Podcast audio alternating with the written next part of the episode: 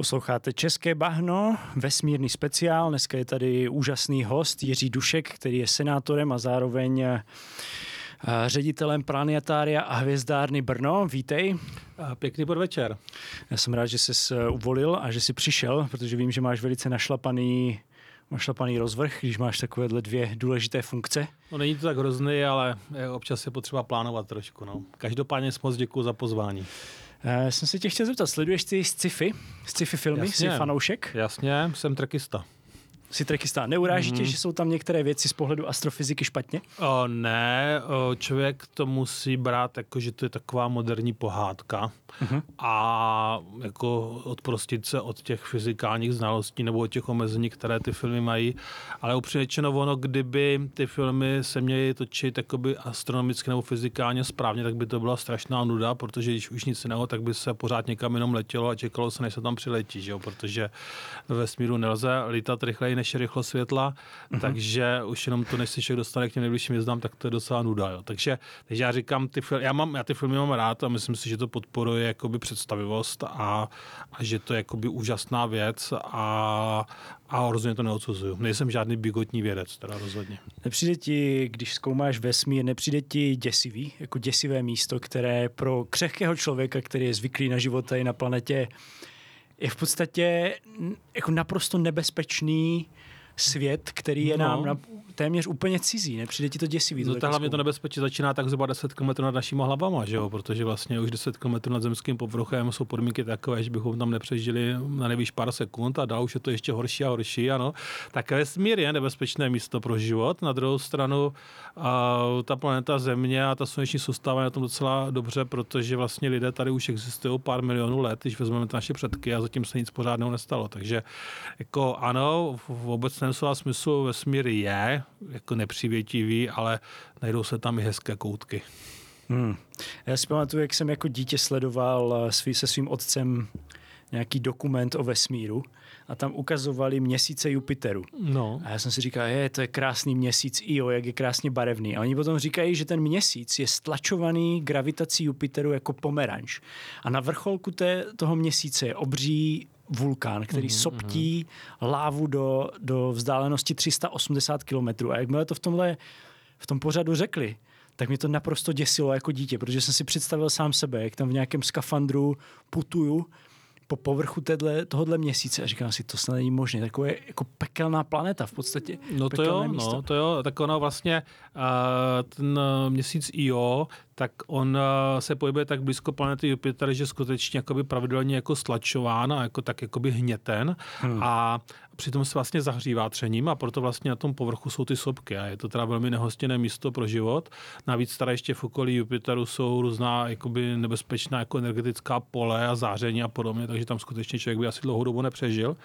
A na druhou stranu um, to jako není typické místo ve vesmíru, že? tak to je jako jakoby extrémní zážitost. Hmm. Jako typické místo ve vesmíru vypadá mnohem jako nudněji. Nudněji v jakém smyslu? Já jsem nahrál na otázku.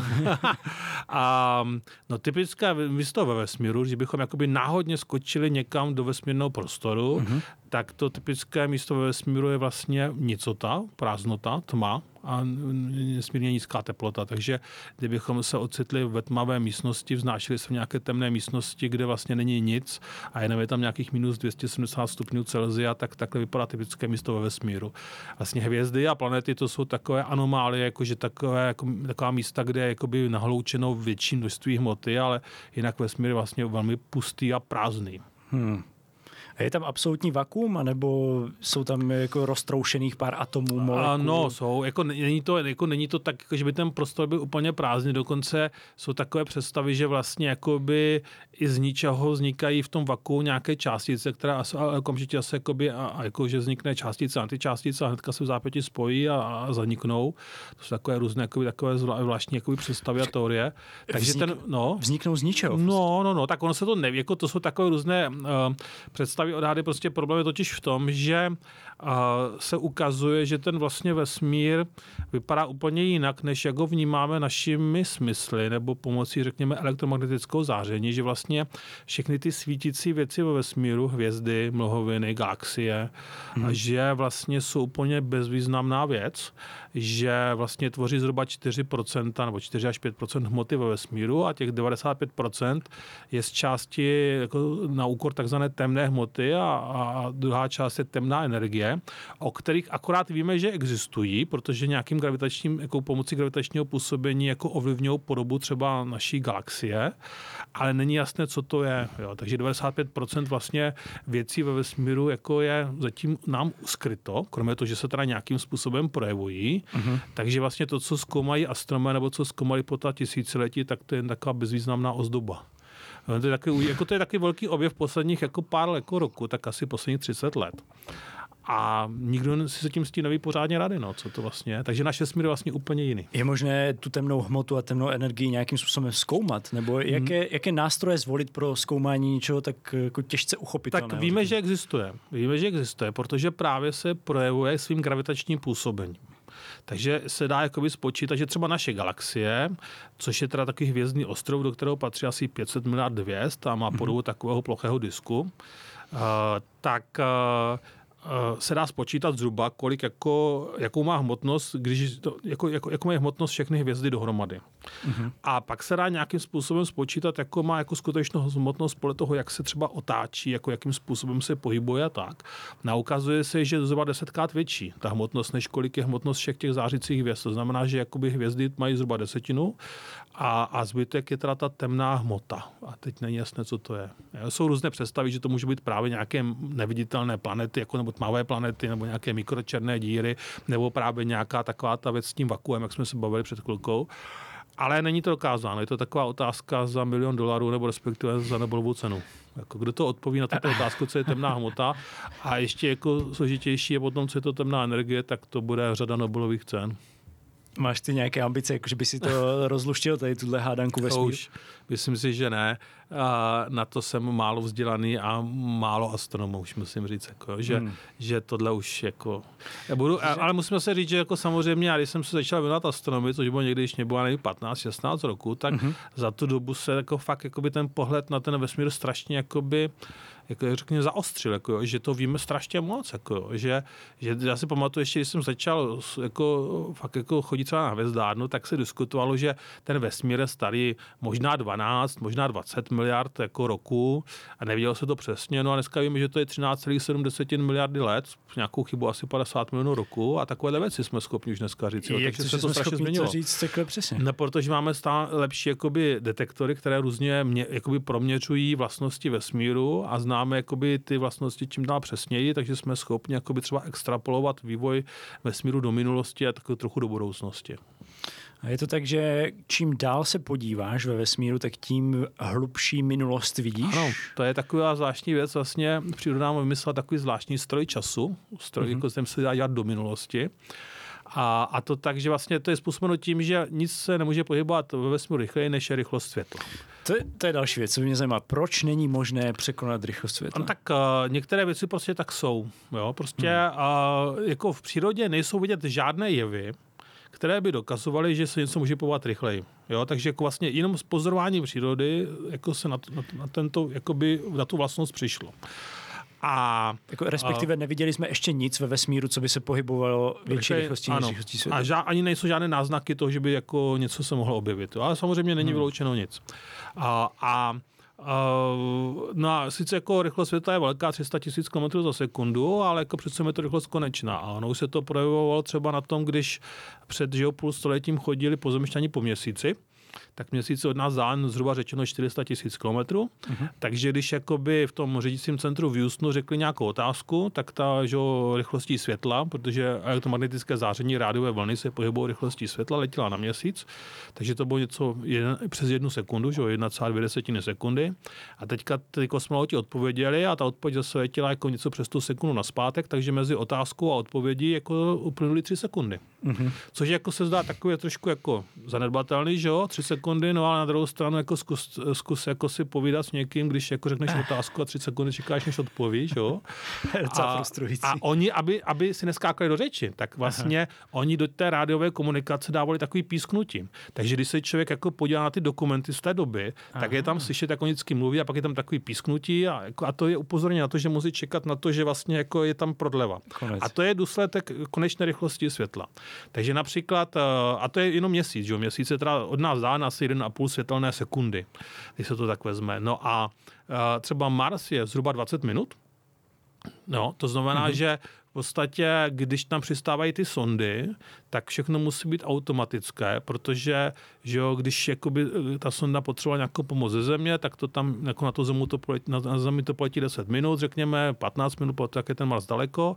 Teď jako země nějak rozhodne, pošle to odpověď na zpátek a máme půl hodiny pryč hmm. a ta sonda už se dávno rozplásla. Že jo, jako. Takže všechno vlastně musí být jakoby automatické. A takové ty představy, že třeba, uh, jak jsou právě, jak jsou o těch sci-fi, že vlastně hmm řídící centrum na Zemi si v přímém přenosu povídá s někým na Marsu, tak to je prostě nesmysl. Že jo? Jako člověk musí namluvit ty otázky, 20 minut to tam letí a za další 20 minut, takže za hodinu máte odpověď na zpátek. Jako. Sledoval si, ale já jsem četl knížku, kterou napsal Michio Kaku, to se jmenovalo Fyzika nemožného. Ano. A on tam píše, že existuje něco jako kvantová teleportace. A nevím, jestli si, si to četl. Knížku nebo... neznám, znám jeho, jeho vizionářské různé představy, tak to znám. No. Hmm. A že se vědcům podařilo přenést informaci z jednoho atomu na druhý v podstatě bez v podstatě okamžitě, bez jakéhokoliv spoždění. Eh, Já nevím, eh, teda na jakém no. principu to funguje, protože ne, nebyl jsem schopen to jako kdyby pochopit nějakým způsobem, ale myslíš, že tohle je jako možnost jak komunikovat v budoucnu jednou? Tak jako možné cokoliv, že když jako si člověk vezme jako jak před 100 lety, co jsme viděli my o vesmír, jak jsme byli schopni komunikovat, že nebo třeba hmm. rádio. A před 20 lety nebyl internet, nebo ne, před 25 lety nebyl internet.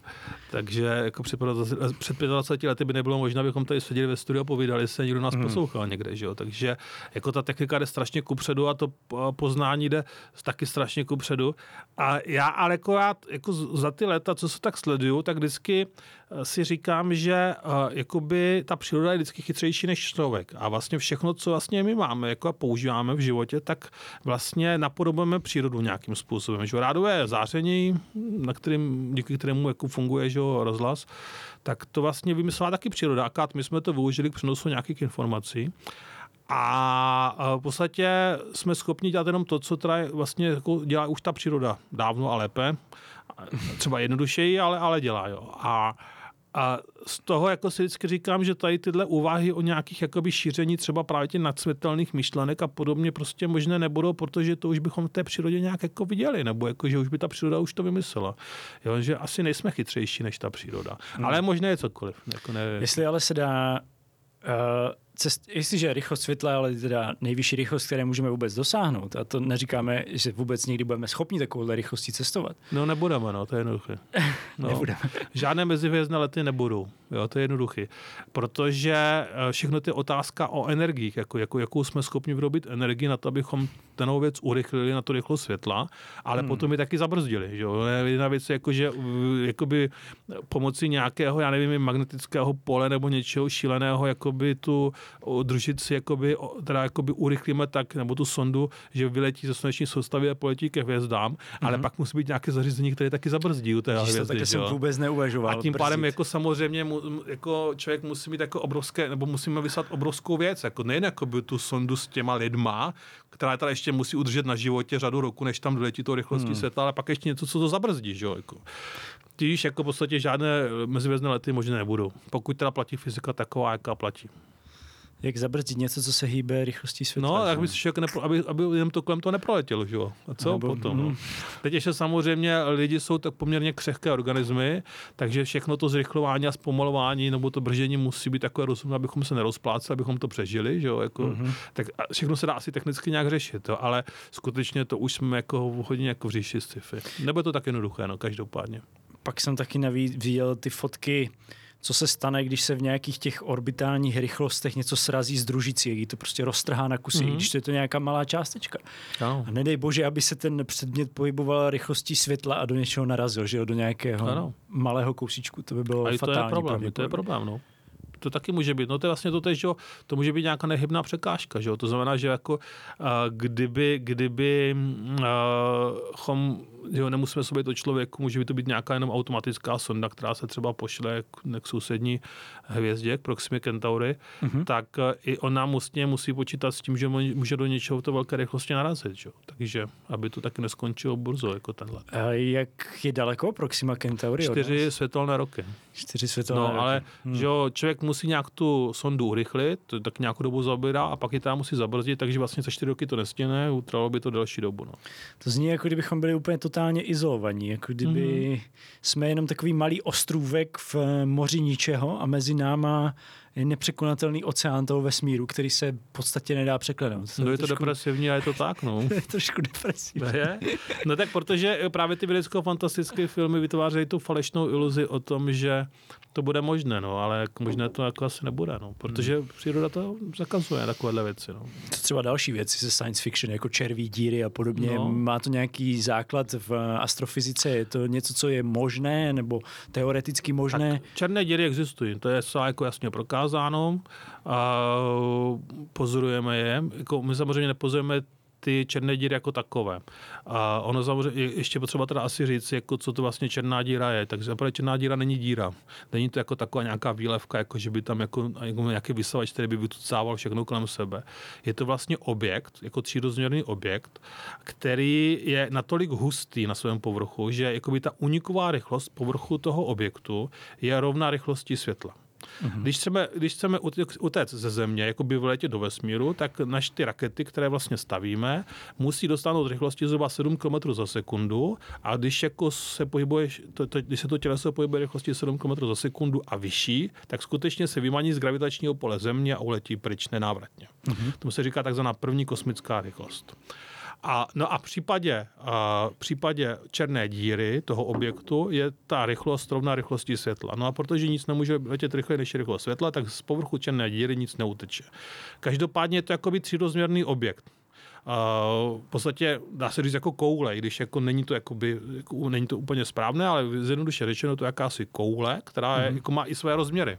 Takže jsou malé černé díry, které by se vešly třeba do tohohle studia, ale jsou černé díry, které jsou třeba velké jako celá naše sluneční soustava. Mm-hmm. A je to teda jako, ale skutečně jako by cílozměrný objekt. No a takovéhle věci se pozorují ve vesmíru. My samozřejmě nepozorujeme ty díry, protože z nich teda neuniká žádné záření, ale pozorujeme to, jak se projevují ve svém okolí. Takže třeba může se k té černé díře přiblížit nějaká hvězda, mm-hmm. ta je gravitačním polem vlastně roztrhána na, na cucky, na ten plyn a ten plyn potom po spirále padá dovnitř. A my mhm. pozorujeme ten plyn, který tam padá. Jak vidíme, že teda něco padá do, a uprostřed nic není. Co jo. se ale stane s tím materiálem, s tou hmotou, no, kterou ta černá díra Ona bobtná, ona bobtná, ona se zvětšuje, ta černá díra jednoduše, jako prostě jaký budulínek. No. Hmm. Takže ona všechnu tu hmotu přemění vlastně na... No to je právě, tam už jakoby ta současná fyzika trošku selhává, protože jakoby to jsou tak extrémní podmínky, co se jakoby odehrávají v těch černých dírách, že jsou různé teoretické modely, co se tam děje a takhle, ale jsou hmm. to takové jako zatím hodně jakoby diskutabilní zážitosti. Ale černé díry existují a jsou normálně poznané. V centru naší galaxie, mm-hmm. a ve vzdálenosti zhruba 30 tisíc světelných roků od Země, leží obří černá díra, která má hmotnost zhruba 4 miliony sluncí. 4 miliony 4, 4 miliony sluncí váží a je velká zhruba jako celá sluneční soustava. A víme, že tam je, protože kolem té černé díry obíhají hvězdy mm-hmm. a z pohybu těch hvězd lze spočítat, jak, jak, jak těžký je, jako jak ohmotný je ten objekt uprostřed. A je jasné, že to nemůže být nic jiného než černá díra. To je jedna z těch věcí, která mě na vesmíru úplně děsí jako vědět, že uprostřed galaxie je nějaká obří černá díra, která poliká všechno a neustále no, se ona nepoliká. Jako, je to tak, že kdyby se třeba slunce teďka nějakým kouzelným, mávnutím kouzelného proutku změnilo v černou díru, tak mm-hmm. planety by dál obíhaly kolem slunce. To jako by nebo jako nefunguje jako vysavač. Ona, jako, hmm. Ten objekt, eh, když, ho, jako, když ona teda něco poletí, tak v podstatě z nějakou důvodu se jakoby musí vydat jakoby, jako na, na koli, jako, eh, vlastně musí jakoby se srazit s ní nějakým způsobem. Jo. Ale mm-hmm. není to tak, jako, že ona by vycucávala. Eh, ona působí gravitaci gravitací na okolí podobně jako, že slunce taky vlastně gravitací si drží jakoby všechny planety kolem sebe, jako sluneční soustavu drží pohromadě, ale neznamená to, že bychom spadli na slunce dřív nebo později. Hmm. I Je nějaká možnost, že by se z našeho slunce stala černá díra, nebo není dostatečně hmotné? Není dostatečně hmotné, nestane se z něho černá O kolik díra. větší by muselo být, aby se z něj černá díra stala? A, jsou takové představy, že z hvězd, které jsou zhruba 8 krát hmotnější než Slunce, 8 až 10 hmotností Slunce, tak ty už končí svou existenci jako černé díry.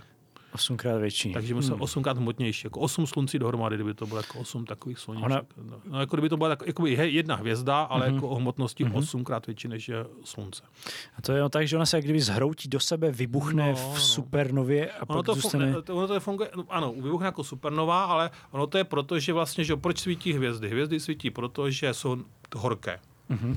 A horké jsou proč? Protože uvnitř, eh, a naše slunce nevýmaje, působí, nebo jsou takové podmínky, že se může slučovat vodík na helium. V podstatě velmi zase zjednoduše řečeno princip vodíkové bomby.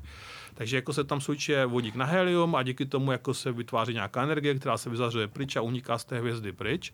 No ale samozřejmě ten vodík se vlastně jakoby mění na helium, takže on nám dochází. Že? A ta hvězda na to reaguje tak, že ona se jakoby smršťuje a víc a víc se uvnitř se zahřívá. Takže časem, až tam dojde ten vodík, tak je tam tak vysoká hustota, tak vysoká teplota, že místo, uh, aby se měnil vodík na helium, a když už tam ten vodík není, tak se začne měnit helium na kyslík a uhlík, další chemické prvky. A takhle to chvilku pokračuje až do okamžiku, kdy uprostřed vznikne železné jádro a železo už se dál na nic nemění. A v tom okamžiku jakoby pod tíhou těch vnějších vrstev to jádro v podstatě skolabuje a vytvoří buď neutronovou hvězdu, anebo v tom horším případě tu černou díru. Proč už se nemění nic dál? Tam to souvisí s tím, že jako potom, jakoby, když se železo mění na složitější prvky, tak už energii nevydává a naopak pohlcuje. Jako ty chemické reakce už potom jsou jakoby opačné a v tom okamžiku jako vlastně jakoby ten efekt je, že jakoby, a, jak vlastně se tam přestane vyrábět ta energie uprostřed mm-hmm. jakoby té hvězdy. Je A- možné, no. aby se z nějakého plynového obra, jako je třeba Jupiter, stala, stala hvězda? Ne, nestane, protože je málo hmotná. Jako tam je zase taková, jakoby, jak, jako, jsou jakoby dvě hranice hmotnosti. Jako, uh, nemůže být větší hvězdy, než je asi 100 hmotností slunce, protože větší obě, jako hvězdy můžou být, ale nevydrží dlouho, protože jsou nestabilní. A se s nima stane tady s těmi no, oni se v podstatě jakoby tím, jak vyrábí tolik energie, tak buď jako velmi rychle exploduje jako teda ta supernova, Mhm. a nebo v podstatě tím přívalem energie se sami jakoby, jako rozplynou, jako, že se roztrhají jakoby vlastně, jakoby, jako, že oni vyrábí tolik energie, že se v podstatě rozfouknou pryč. Zajímavé. A Uh, pak jako je spodní hranice, což je asi zhruba, se říká, tak, co si tak jako já matně vybavuju, tak zhruba 20 hmotností Jupiteru, takže 20 Jupiterů. Uh-huh. A menší objekty vlastně vevnitř, jakoby v tom centru nevytvoří tak, takové podmínky, aby se tam mohl spalovat ten vodík na helium. Takže jakoby hvězdy jsou definovány objekty, které v jejich nitru aspoň po nějakou dobu byly podmínky, kdy se mohl vodík měnit na helium. Probíhaly tam takzvané termojaderné reakce. Uh-huh. A to prostě u Jupiteru nikdy nebude. Uh-huh. Jako on je na to málo hmotný, aby jako se vevnitř tlačil tak, aby tam se začal hořet vodík. Je nějaké místo v naší sluneční soustavě, kde by teoreticky ještě mohl být život, který jsme neobjevili, nebo které by byly vhodné ke kolonizaci. Mm-hmm. Já jsem teďka nedávno viděl um, dokument o Venuši, že si lidé dřív mysleli, že by mohla být obyvatelná a že by tam mohla být voda. Ale pak se zjistilo, že je to naprosto toxická planeta, kde jsou mraky, kyseliny sírové, kyselý déšť tam neustále prší, že na povrchu je 480 stupňů Celzia a všeobecně taková jako ďábelská planeta. Jo? No, v no, podstatě no. je to naše, je podobná Zemi v svojí velikosti. Je nějaké jiné místo, kde by jako život mohl přežít tady v naší sluneční soustavě? Tak jako jestli se jako, jestli je to otázka o tom jako život podobný jako lidskému, to znamená jako složité organismy, tak pravděpodobně takový, takové těleso není. Hmm. Ale jako není vyloučeno, že na některých jakoby objektech ve sluneční soustavě mohl být jako jednoduchý život. A jako pořád ještě není vyloučena možnost jako na Marsu. Jako samozřejmě, že tam nejsou žádní zelení mužičkové. Jednoduchý život, myslíš na bázi uhlíku, stejně, stejně jako jsme my? No, nějaký bakterie třeba nebo viry. Jo. Mm-hmm. A, ale jako třeba v podpovrchových vrstvách by mohli přežívat. Mhm. A velkým kandidátem je potom u Jupiteru uh, měsíc Europa, Mhm. uh, který vlastně, to je taková ledová koule a jak jsme se bavili před chvilkou o tom uh, Jupiterovém měsíci Io, tak vlastně i ta Europa je jakoby takhle stlačována tím Jupiterem, ale ne tak moc. No a uh, jako celý povrch jako toho měsíce je pokryt ledem, jako mhm. vodním ledem, který má tloušku se odhaduje zhruba 20 až 30 km a pod ním je zhruba 100 km jako tekutý oceán jako nejvíc, nejvíc vody ve sluneční soustavě není ku podivu na Zemi, ale právě na tomhle měsíci Evropa. To je fascinující, a... že se dá zjistit, že tam je že No, tam je to se, dá, to se dá zjistit eh, jako zase během průletu těch sond, které jako naštívili Jupiter, nebo obíhali dokonce kolem Jupiteru a z nějakých mm-hmm. dalších charakteristik. Jako. A uh, tam je samozřejmě to je svět, který je jako úplně jako skrytý nám, protože je po 30 km ledu a ještě u Jupiteru. No a tam už se samozřejmě jako meze nějaké představivosti nekladou, jako tam může být cokoliv. No a rozhodně tam jako nejsou jakoby obyvatelná města nebo něco takového, to tam není, jako, ale, ale či se to tam může být něco ale jako medúzy nebo něco takového, klidně. To bude asi ale absolutní tma, že jo? Tam nebude tam žádný absolutní tma, no. světelný zdroj, no. možná no. No a nějaká biolumiscence, že jako, jak, jak máme, že, že jsou ryby, co žijou, já nevím, pět kilometrů pod hladinou, že jo, hmm. v našich oceánech a ty taky nevyplouvají na povrch, tam už slunce nedosvítí a taky jsou schopni tam nějak jako něco zažehnout a nějak si posvítit na cestu nebo přilákat oběť. Jo. Takže jako v tomhle stěru není nic vyloučeno. Jsou určitě i ve sluneční soustavě objekty, kde je tekutá voda, prokazatelně, což je teda ta Europa zcela jako s velkou pravděpodobností. A vlastně na Marsu jsou jakoby pozorovány projevy zřejmě nějakých výronů tekuté vody, která vznikne pod povrchem. Mm-hmm.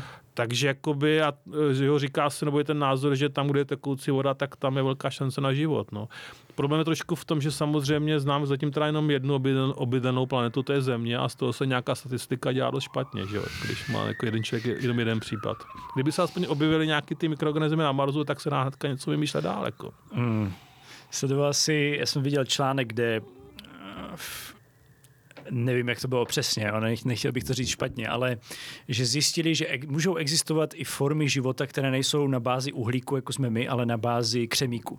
Že to jsou jakože z nějakých křemíkových organických sloučenin. Myslíš si, že to je pravděpodobné, že by se takový život mohl vyvinout na jiných planetách? Jo, tak říká se to. Já teda jako se nesem žádný velký biolog, jako tak vlastně nevím moc víc, než jako co se píše právě v různých článcích, ale, hmm. ale, ale jako jak jsem pochopil, tak ano, jako uhlíkový život je jaksi nerozumnější kvůli tomu, jako jak vlastně se chová ta uhlík, jako atom uhlíku, ale že ten křemík je tomu dost podobný a je možný jako i ta, jako křemíkový život. A pak samozřejmě ještě jako, taky může být křemíkový život na bázi jako počítačové inteligence nějaké, jako, nebo umělé inteligence a robotu, že jo, jako, tak a to je zase ale jiný křemíkový život trošku. Nějaká umělá inteligence, která by se potom zbavila těch eh, těch lidí nebo těch, no, těch no. organismů, no. co ji vytvořili. Já teda z okolností já se tomu trošku angažuju, jako, a ne jako, ne jako no, no, no, ale, ale jenom tak, jako, že to podporují nějaké projekty a trošku jsem se tomu poslední době zabýval a ona je otázka samozřejmě, jako jestli vůbec jako lze něco jako umělou inteligenci stvořit, jestli to není taková jenom chiméra, že? Jako, protože to, co jako vlastně dneska se považuje za umělou inteligenci jako nějaké rozpoznávání obrazu a podobně, tak to není umělá inteligence, že? to jsou nějaké strojové jako učení, jako, já nevím, analýzy obrazu a podobně. Víš, to je ta věc, která mě trošku štve, protože já jak dělám s těma počítačema, tak vždycky máme nějaký problém, který řešíme jako informační, v informačních technologiích a, řek, a lidi řeknou, jo, rozeznávání obrázků, to je, to je AI, to je umělá inteligence. No, a pak, když se to zvládne, no. a když to ten počítač zvládne, tak lidi řeknou, no to ve skutečnosti není, to není skutečná umělá inteligence, to je, to je prostě normálka. Takže ta meta pro umělou inteligenci se neustále posouvá mm. dál, ale i tak mě děsí, kdybychom vytvořili skutečnou umělou inteligenci, která bude mít vlastní motivace třeba. No, no. Která bude uvažovat podobně jako my. Ono to, že může být ku prospěchu jako lidi, a tak to může být naopak k neprospěchu, že lidi. Jasně, hmm. tak jako musí člověk postupovat obezřetně, ale to je obecně, že jako, jako u toho, u, jakoby u vědeckého a technického pokroku, jako člověk musí taky trošku myslet na důsledky těch objevů a jako nějaké, že nezodpovědné vědecké experimenty a podobně, jako v minulosti už jsme měli takovéhle jako, že zkušenosti různé, takže je musím prostě se chovat trošku zodpovědně. No. Protože problém by byl, kdyby ta umělá inteligence se dokázala učit rychleji než my. No. Velice rychle by nás překonala a tak pokud člověk nevyhodí pojistky, že jo, jako, pokud, je, pokud je stihne vyhodit, že jo, jako. Kdyby ten robot měl třeba pětimetrovou šíru a mal by no, se vždycky. Aby to nebyl Skynet, že jo, jako, jo, jako a Terminátor, že jo, to taky mm. může být. Řeší to ale vědci nějak aktivně ty, ty nebezpečí jako umělé inteligence? Já jako nejsem tom odborník, jo, to je, ale, ale, ale, ale vím, jako, že jsou jakoby vážné diskuze jako nad tím, jako nad etikou vůbec, jako jestli to má, jako jestli to je etické něco takového udělat hmm. a, a taky právě nad tím, jak aby se to nezneužilo. No. Tam je prostě ale problém v tom, že samozřejmě náš svět je velmi pestrý a některé státy se chovají zodpovědněji než jiné. No. Tak to, Jo. Jako jedna věc je, že my si uděláme třeba v Evropě nějaká pravidla, ale co se děje v Číně nebo já nevím, někde v Indii, těžko říct, že? Nebo by řešení mohlo být, kdyby se ty stroje integrovali přímo do člověka. No, kyborgové. Přímo v nás. By, tak jako v zásadě, ale tak v zásadě už jsme, že jako, jako, jo, že jako jsou taky ty pacemakery, co mají lidi, co mají problémy se srdcem, tak už hmm. jako začíná jako takové nějaké lehké splývání jako člověka a strojů. Jako, jo. Už tak jenom to, že vlastně jsme se začali očkovat, tak jsme začali jakoby vstupovat do té přírody, trošku ovlivňovat sami sebe. Že jo. Pak jsem viděl ženu, které která ztratila, přišla o ruku v nějakém, nějaké nehodě.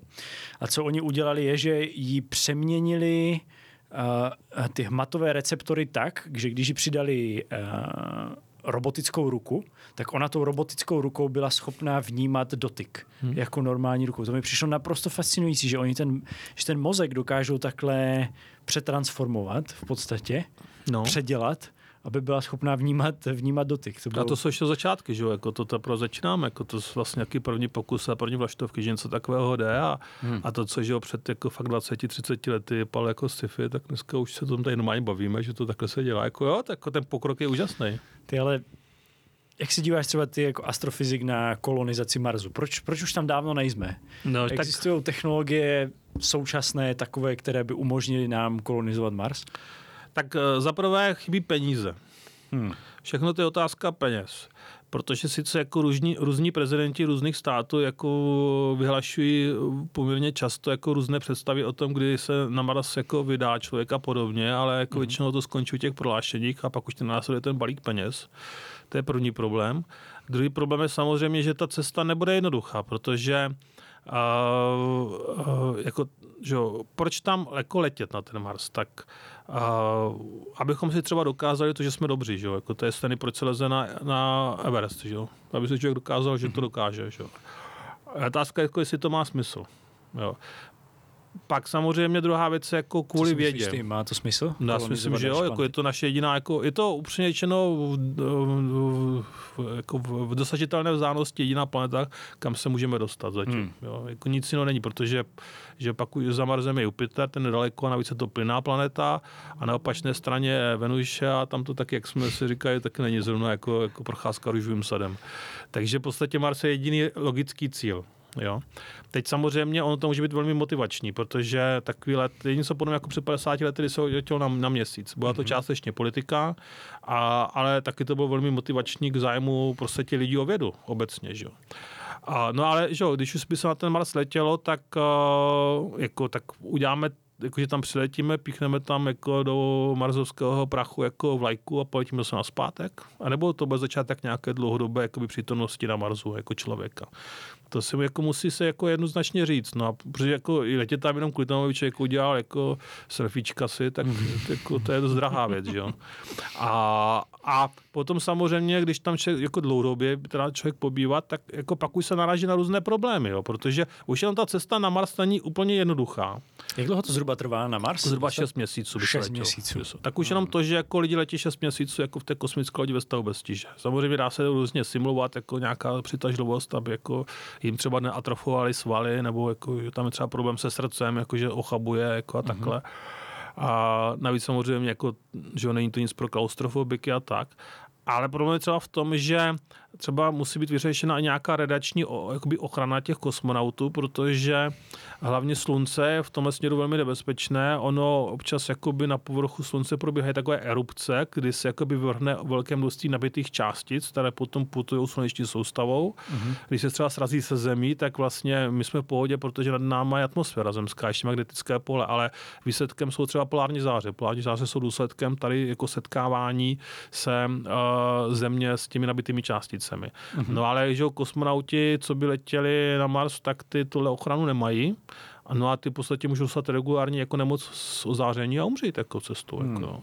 A, i na tom Marsu jako vlastně to není tak úplně Marsovská atmosféra je řidčí, není tam magnetické pole, takže ten ochranný štít není takový veliký. Jako. Takže jako, jako je tam spousta problémů a, a potom samozřejmě ty etické problémy, jako jestli se teda vrátí, jako, nebo jako, co třeba, kdyby chtěli mít děti a takhle. No.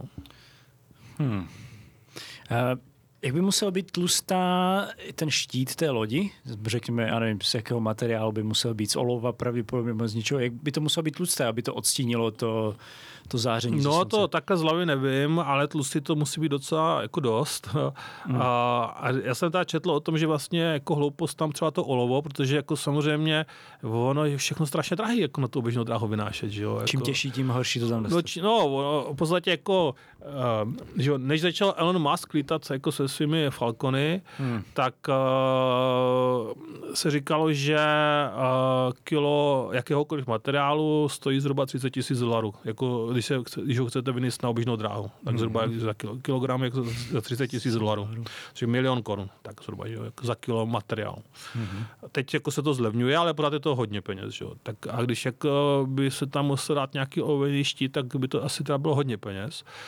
Ale je třeba takový nápad, jako že vlastně uh, jakoby na povrchu jakoby té kosmické lodě budou v podstatě jako vodní nádrže, protože voda taky docela dobře jako stíní a uh, ti kosmonauti tu vodu zároveň budou používat že, k pití, ke koupání, ke všemu. Jako. Takže hmm. jakože se to dá udělat takovými různými triky.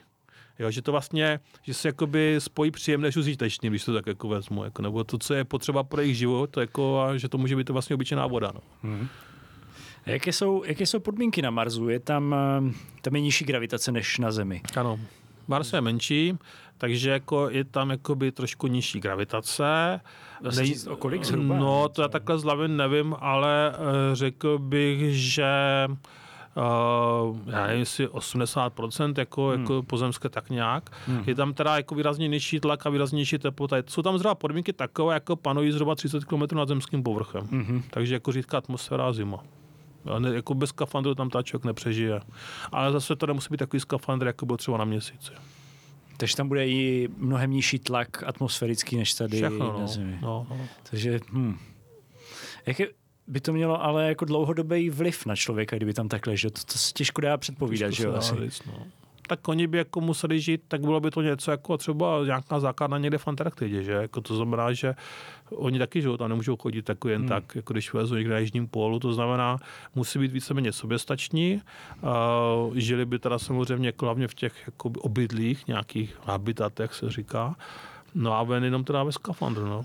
A přitom ta lidská evoluce by šla pořád dále. No, teď by mě zajímalo, jestli člověk, jestli lidské tělo fyziologicky by se snažilo adaptovat tomu novému prostředí, aby se vytvořila v podstatě nějaká nová vesmírná rasa člověka, nebo za jak dlouho by ti lidi byli výrazně liš, odlišní od, od nás tady na Zemi. Tak ono se tomu dá si geneticky trošku pomoci, že? Jako, já nevím, jak, nevím, jak musí to etické, jako geneticky opravovat lidi, protože samozřejmě ty se zase potom nemůžou vrátit na Zemi.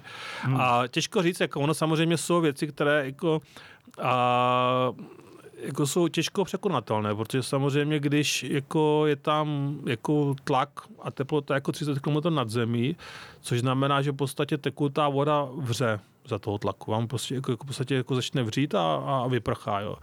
No a to má samozřejmě jako důsledky na to lidské tělo, že jo? protože že jo, já nevím, máme třeba vlhké oči, že jo? Jako, tak ty oči, jakoby, to je, si nekážu představit tak, jak by to fungovalo. Já si myslím, že to prostě jako těžko dá jako udělat takhle. My přátelé, teďka kolegové z práce, jsem je v polovině února poslal na služební cestu do Spojených států na jednu konferenci a, a oni měli mezi přistání v Chicagu a možná posluchači jako si pamatují, jak že tam bylo minus 50 stupňů, respektive tam bylo asi minus 30, ale pocitová byla minus 50. Aha. A oni říkali, jak to nebylo jako žádná sranda, jako, že v podstatě jim fakt jako zamrzali jako, jako oči, jako, že fakt boleli, bo, že boleli oči a nebyli schopni v podstatě se pohybovat venku třeba díl než pět nebo deset minut, že hmm. nádech a výdech, jako, jako, jak to bylo vlhko a chladno, takže to bylo fakt bolestivý. A to vlastně bylo ještě na, na Zemi, že? Jako tam jako hmm. na tom Marsu to bylo ještě extrémnější. To znamená, že, že já si myslím, že asi hledat, co lze, nějakým způsobem jako eh, adaptovat, ať buď jako, že si na to člověk zvykne v nějakých dalších generacích, anebo že teda skutečně bude nějak geneticky upraven, ale to, že bychom tam někdy pobíhali po Marsu v plavkách jen tak, tak to asi ne. No. Uh, Jaké tam jsou teploty vlastně na povrchu? Stoupá to někdy nad nulu? No, stoupá, no, stoupá, jakože tam jako na rovníku, že může být i příjemných plus 10 stupňů. No, Ale potom tam je zapadne sluníčko, je tam minus 70, jako.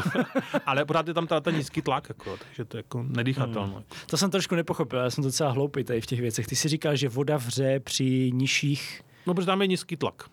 A čím nižší tlak, tak tím jako je nižší teplota varu jo, nebo mhm. bod varu. To znamená, že tak on to vidět i na zemi. Jako. A, a, když, že, já nevím, se leze na nějakou vysokou horu, jako třeba v těch Himalájích, tak tam vlastně, jako když si chtějí uvařit čaj, tak oni jako jim tam sice ta voda jakoby vaří, že bublá, mm-hmm. ale ona má třeba 60 stupňů Celsia jenom. Jo, protože jako, jako ona jako v podstatě tam začne při tom nižším tlaku jako vřít Aha. jako při nižší teplotě. Jo. Když jsem třeba a, a, ve Francii je taková vysokohorská observatoř sluneční, kde se pozoruje sluncem de Midi, což mm-hmm. je asi 4000 metrů nad mořem, nebo tak nějak, možná trošku méně, tak nějak zhruba.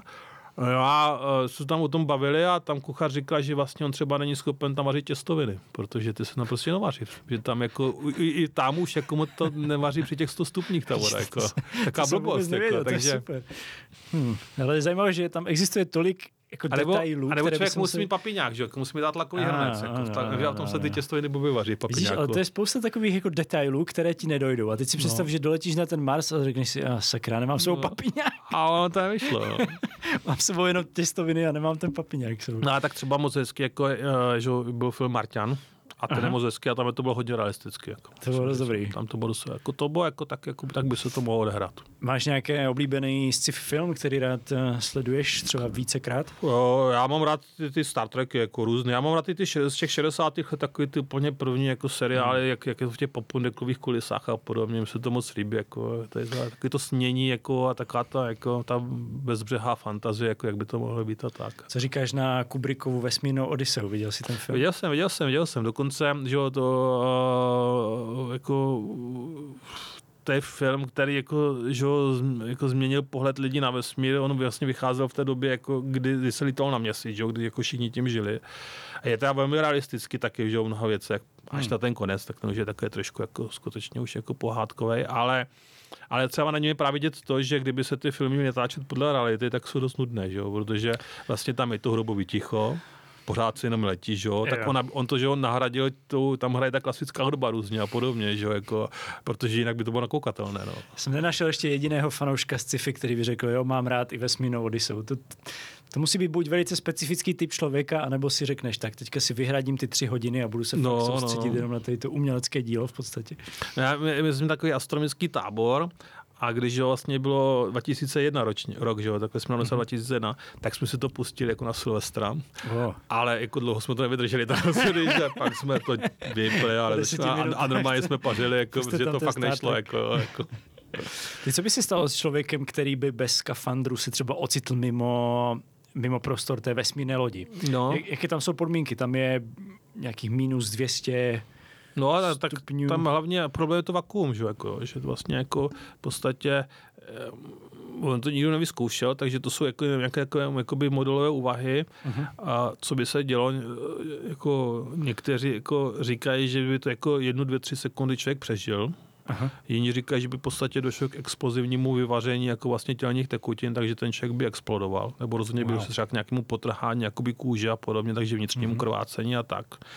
Tak těžko říct, no asi, jako by to ne, jako asi bych to neskoušel teda. Takže asi dřív, to spíš dopadne špatně, než jako Dřív, než by se udusil, tak exploduješ. No, no, no, asi jo, no, protože jako, že jo, ten, ten, to lidské tělo je natlakováno nějak mm-hmm. a mhm. když jako by vlastně, že jo, nejlépe se expanduje do vakua, se říká, no a když jako to tělo je nějak natlakováno a nejenom je kolem vakuum, tak se tak jako rozfoukne to tělo. A ono je natlakováno proto, aby jsme vydrželi ten atmosférický tlak tady u nás v podmínkách tak, naší planety, abychom vydrželi tu jednu atmosféru v podstatě. No tak v podstatě jako, je to tak, no tak jako, že my tady žijeme jako miliony let, tak jako, tak jako když tady chceme takhle žít, tak jako vlastně máme stejný tlak jako v našich tělech, je pod, stejný tlak jako je mimo naše tělo. Že jo? Mm-hmm. A, a, a tím pádem jako ano, máme jednu atmosféru tlak, jako bych tak řekl. Hmm. To by mohlo být, to jsem ještě neviděl v žádném sci-fi, jako že by někoho vypustili jenom tak. Tam to bylo v Total Recallu, ne? Tam přece jako na Adamu na Marsu, teda jako ten Schwarzenegger, mm. tam přece mu tam ty oči jako leze z důlku. Spousta lidí to kritizovala v hvězdných válkách, kdy princezna Leia byla vysáta do vakua vesmíru a pak se pomocí síly zase vrátila zpátky. No jo, tak to jsou hvězdné války, to jako... To jako kdybych jako vyčítal pohádkám, že tam jsou černokněžníci a podobně, jako, nebo hobitovi, jako, tak to prostě to jsou pohádky. Jako. Hmm. OK. Dáme si, dáme si krátkou pauzu a pak budeme hned zpátky. Posloucháte České bahno. Jsme hned zpět.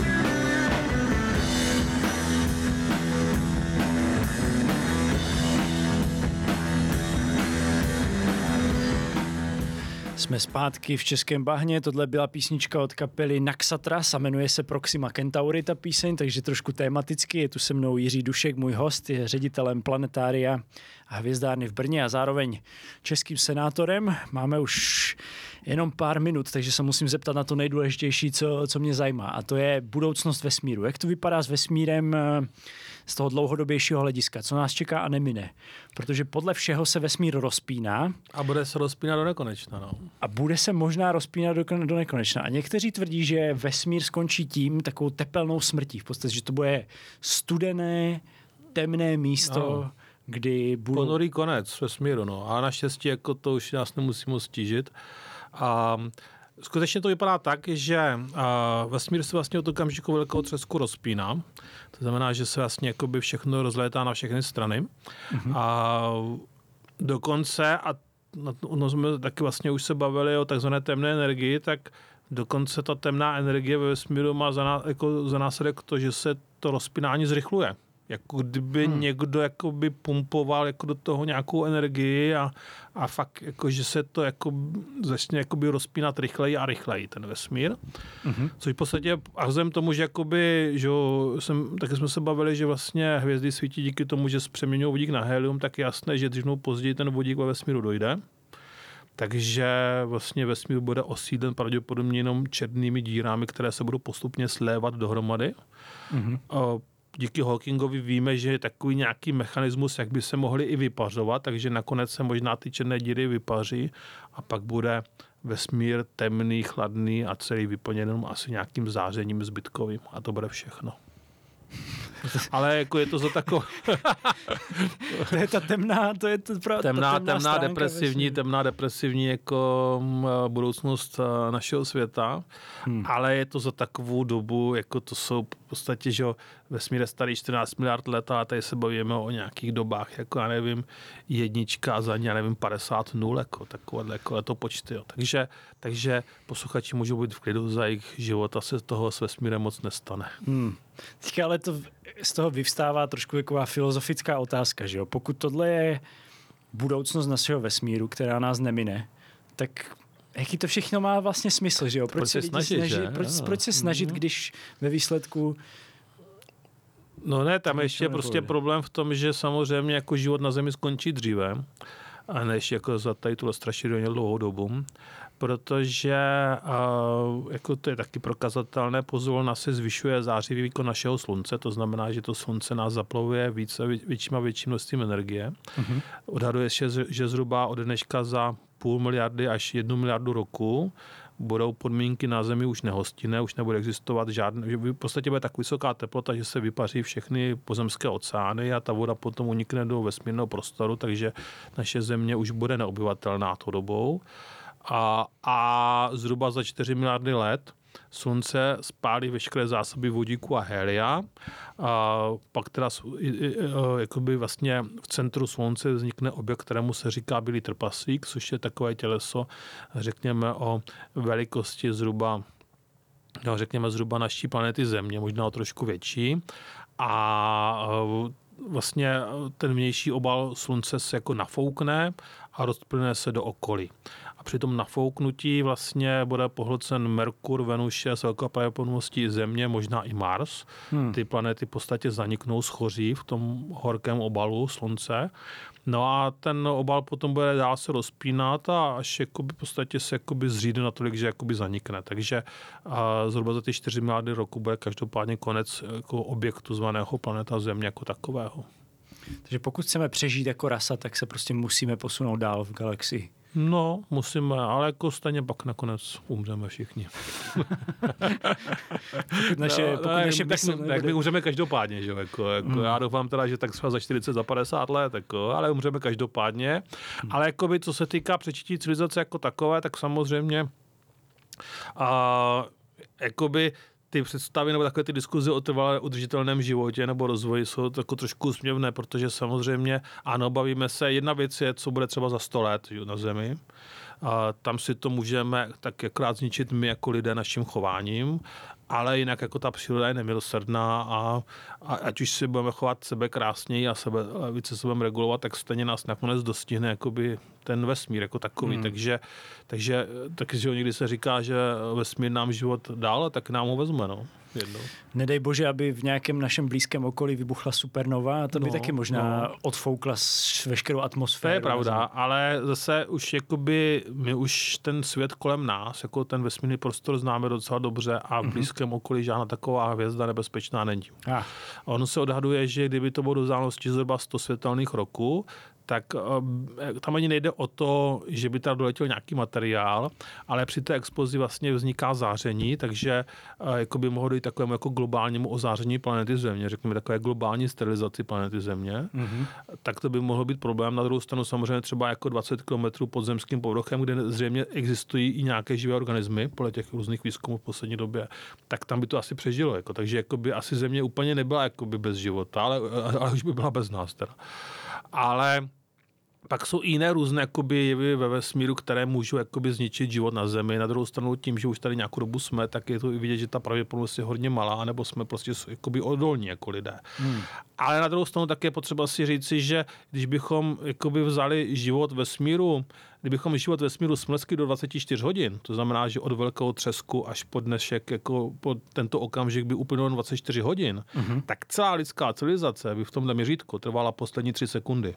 Takže jako asi tak jako je ta přítomnost toho člověka v tom vesmíru. To znamená, my jsme v podstatě taková bezvýznamná epizodka v dějinách planety Země a na tož pak vesmír jako celko. Hmm. Není to ale tak, že máme velice omezený čas. Protože dinosauři taky vyhynuli srážkou, možná se tvrdí teda, že to bylo srážkou naší planety s asteroidem.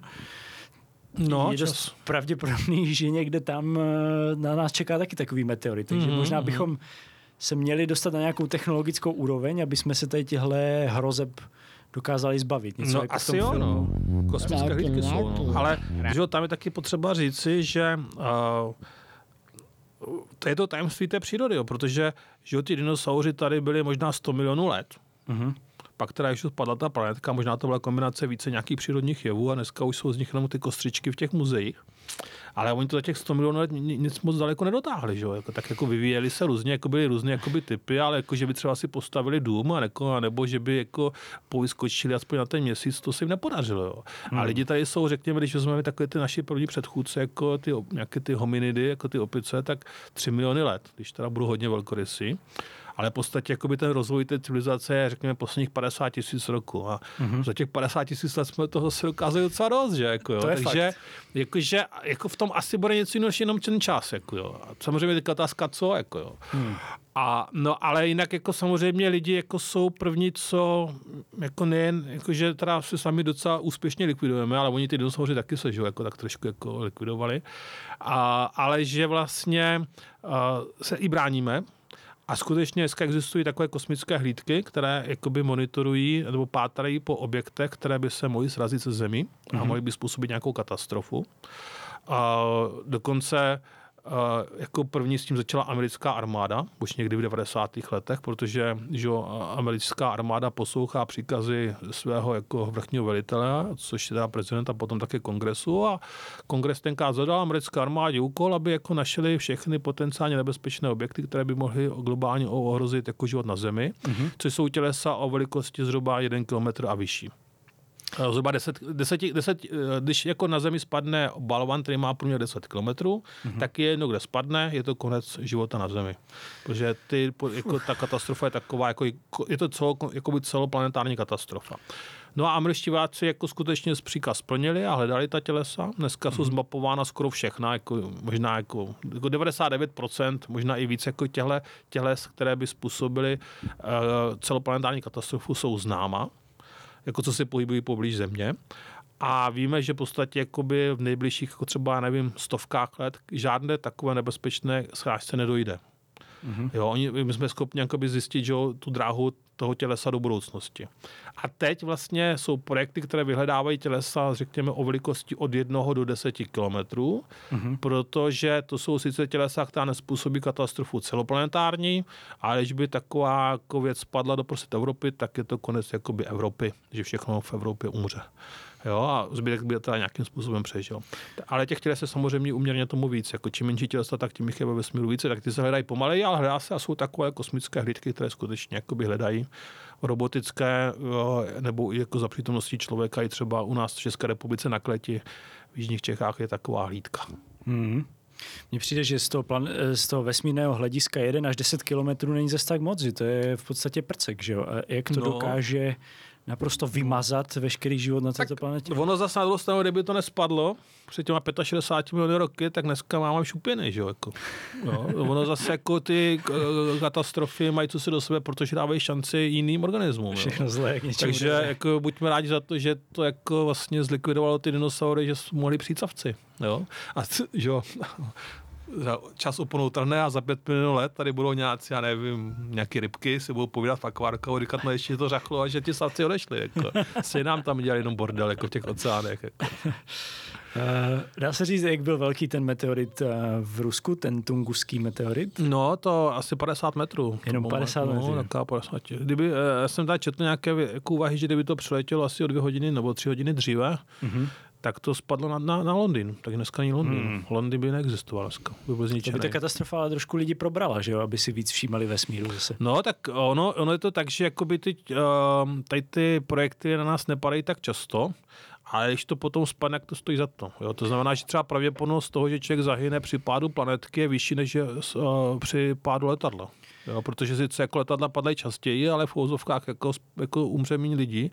Planetka, když potom jako padne jako jednou za 10 tisíc let nějaká větší, tak pak ale těch lidí umře náležitě více. No. Hmm. A teď už obzvlášť, že dneska že v technické době svět je provázaný, jako není to jednoduché. Teďka nedávno Japonci přistáli na jedné kometě se svojí družicí a odebrali z ní vzorky. Jak myslíš, že je reálný ten scénář z toho filmu Armageddon, jak přistálo na tom meteoritu, teď na něj odpálí no. atomovku, aby zachránili planetu. Myslíš si, že bychom se současnýma technologiemi byli něčeho takového schopní, kdyby tak... jsme věděli, že to nebezpečí tam ve vesmíru je? Tak Bruce Willis to určitě zvládne, jo.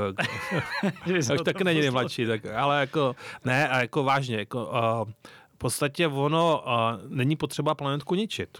Mm. Potřeba je udělat to, aby nás minula. Mm-hmm. No a pak nemá smysl, jako, jak to tam dělal ten Willis, jako, že ji rozbije na nějaké kousky, ale v podstatě stačí na ní žduch, do ní žduchnout nějakým chytrým způsobem, aby v podstatě mm-hmm. nás těsně minula, že? protože mm. ona vlastně, když se ní žduchne, tak se změní ta její dráha mm-hmm.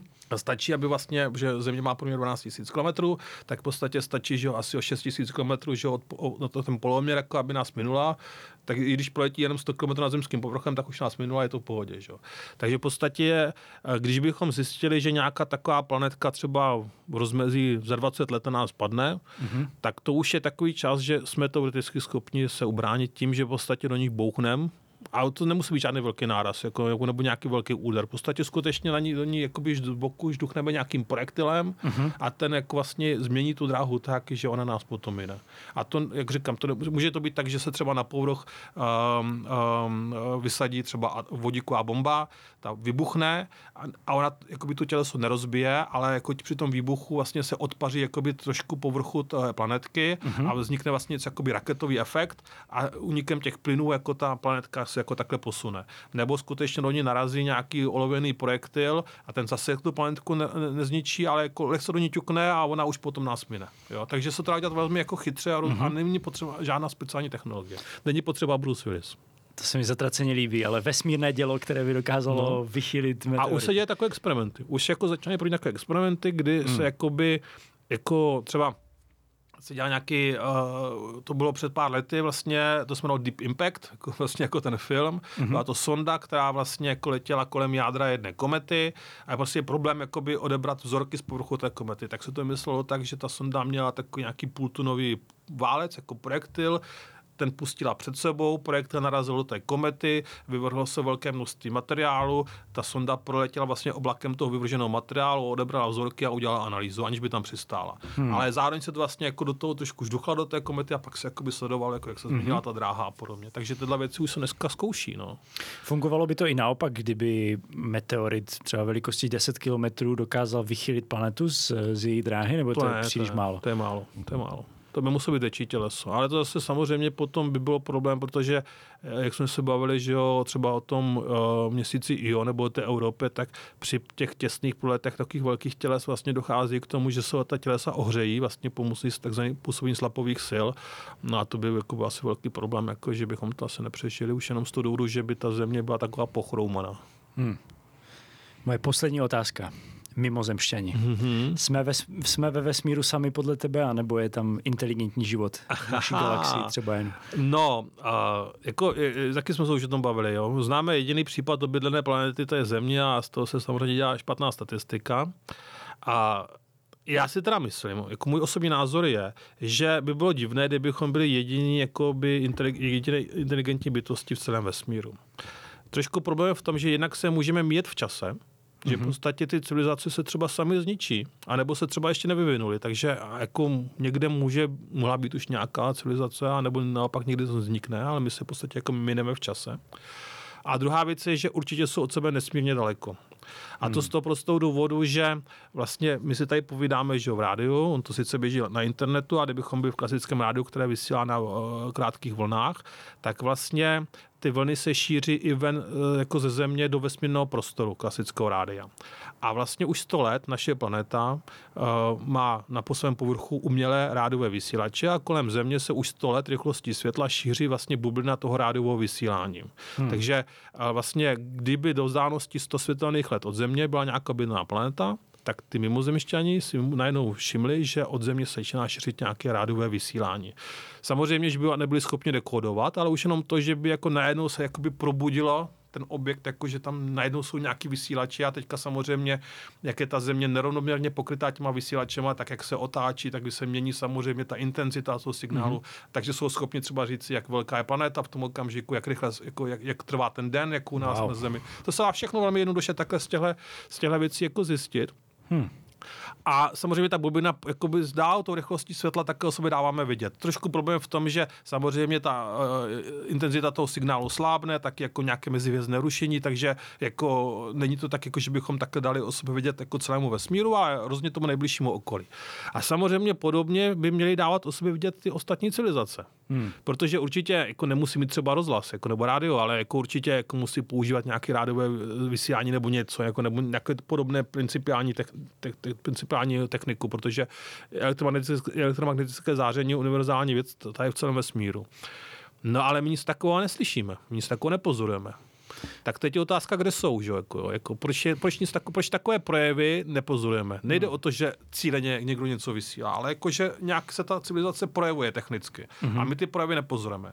Takže, jak říkám, buď se míme v čase, že v podstatě, anebo jsou od nás tak daleko, že to mezihvězdné rušení a všechny ty další jakoby, věci, které to degradují, ten signál vlastně nám neumožňuje jakoby, detekovat. Takže jsou od nás strašně daleko. Mm-hmm. Takže jsme schopni rozeznat ale mimozemský signál od řekněme, pokročilé civilizace od nějakého běžného šumu v, ve vesmíru? Tak asi jo, no. Tak jsou jako takové snahy, jsou takové pokusy o to hledat tyhle jakoby projevy. Ono to zase není tak těžko, protože že jo, my vlastně máme spoustu radioteleskopů, které nějakým způsobem pozorují různé objekty ve vesmíru a snažíme se jako astronomicky studovat. A ono není těžké na ty anteny prostě přihodit další detektor, který v podstatě jakoby analyzuje všechny ty to záření, které přichází z toho vesmíru a na zdař Bůh takhle prostě proskoumáváme, proskoumáváme náhodně jakoby ten svět kolem nás. Ale nic takového zatím objeveno nebylo.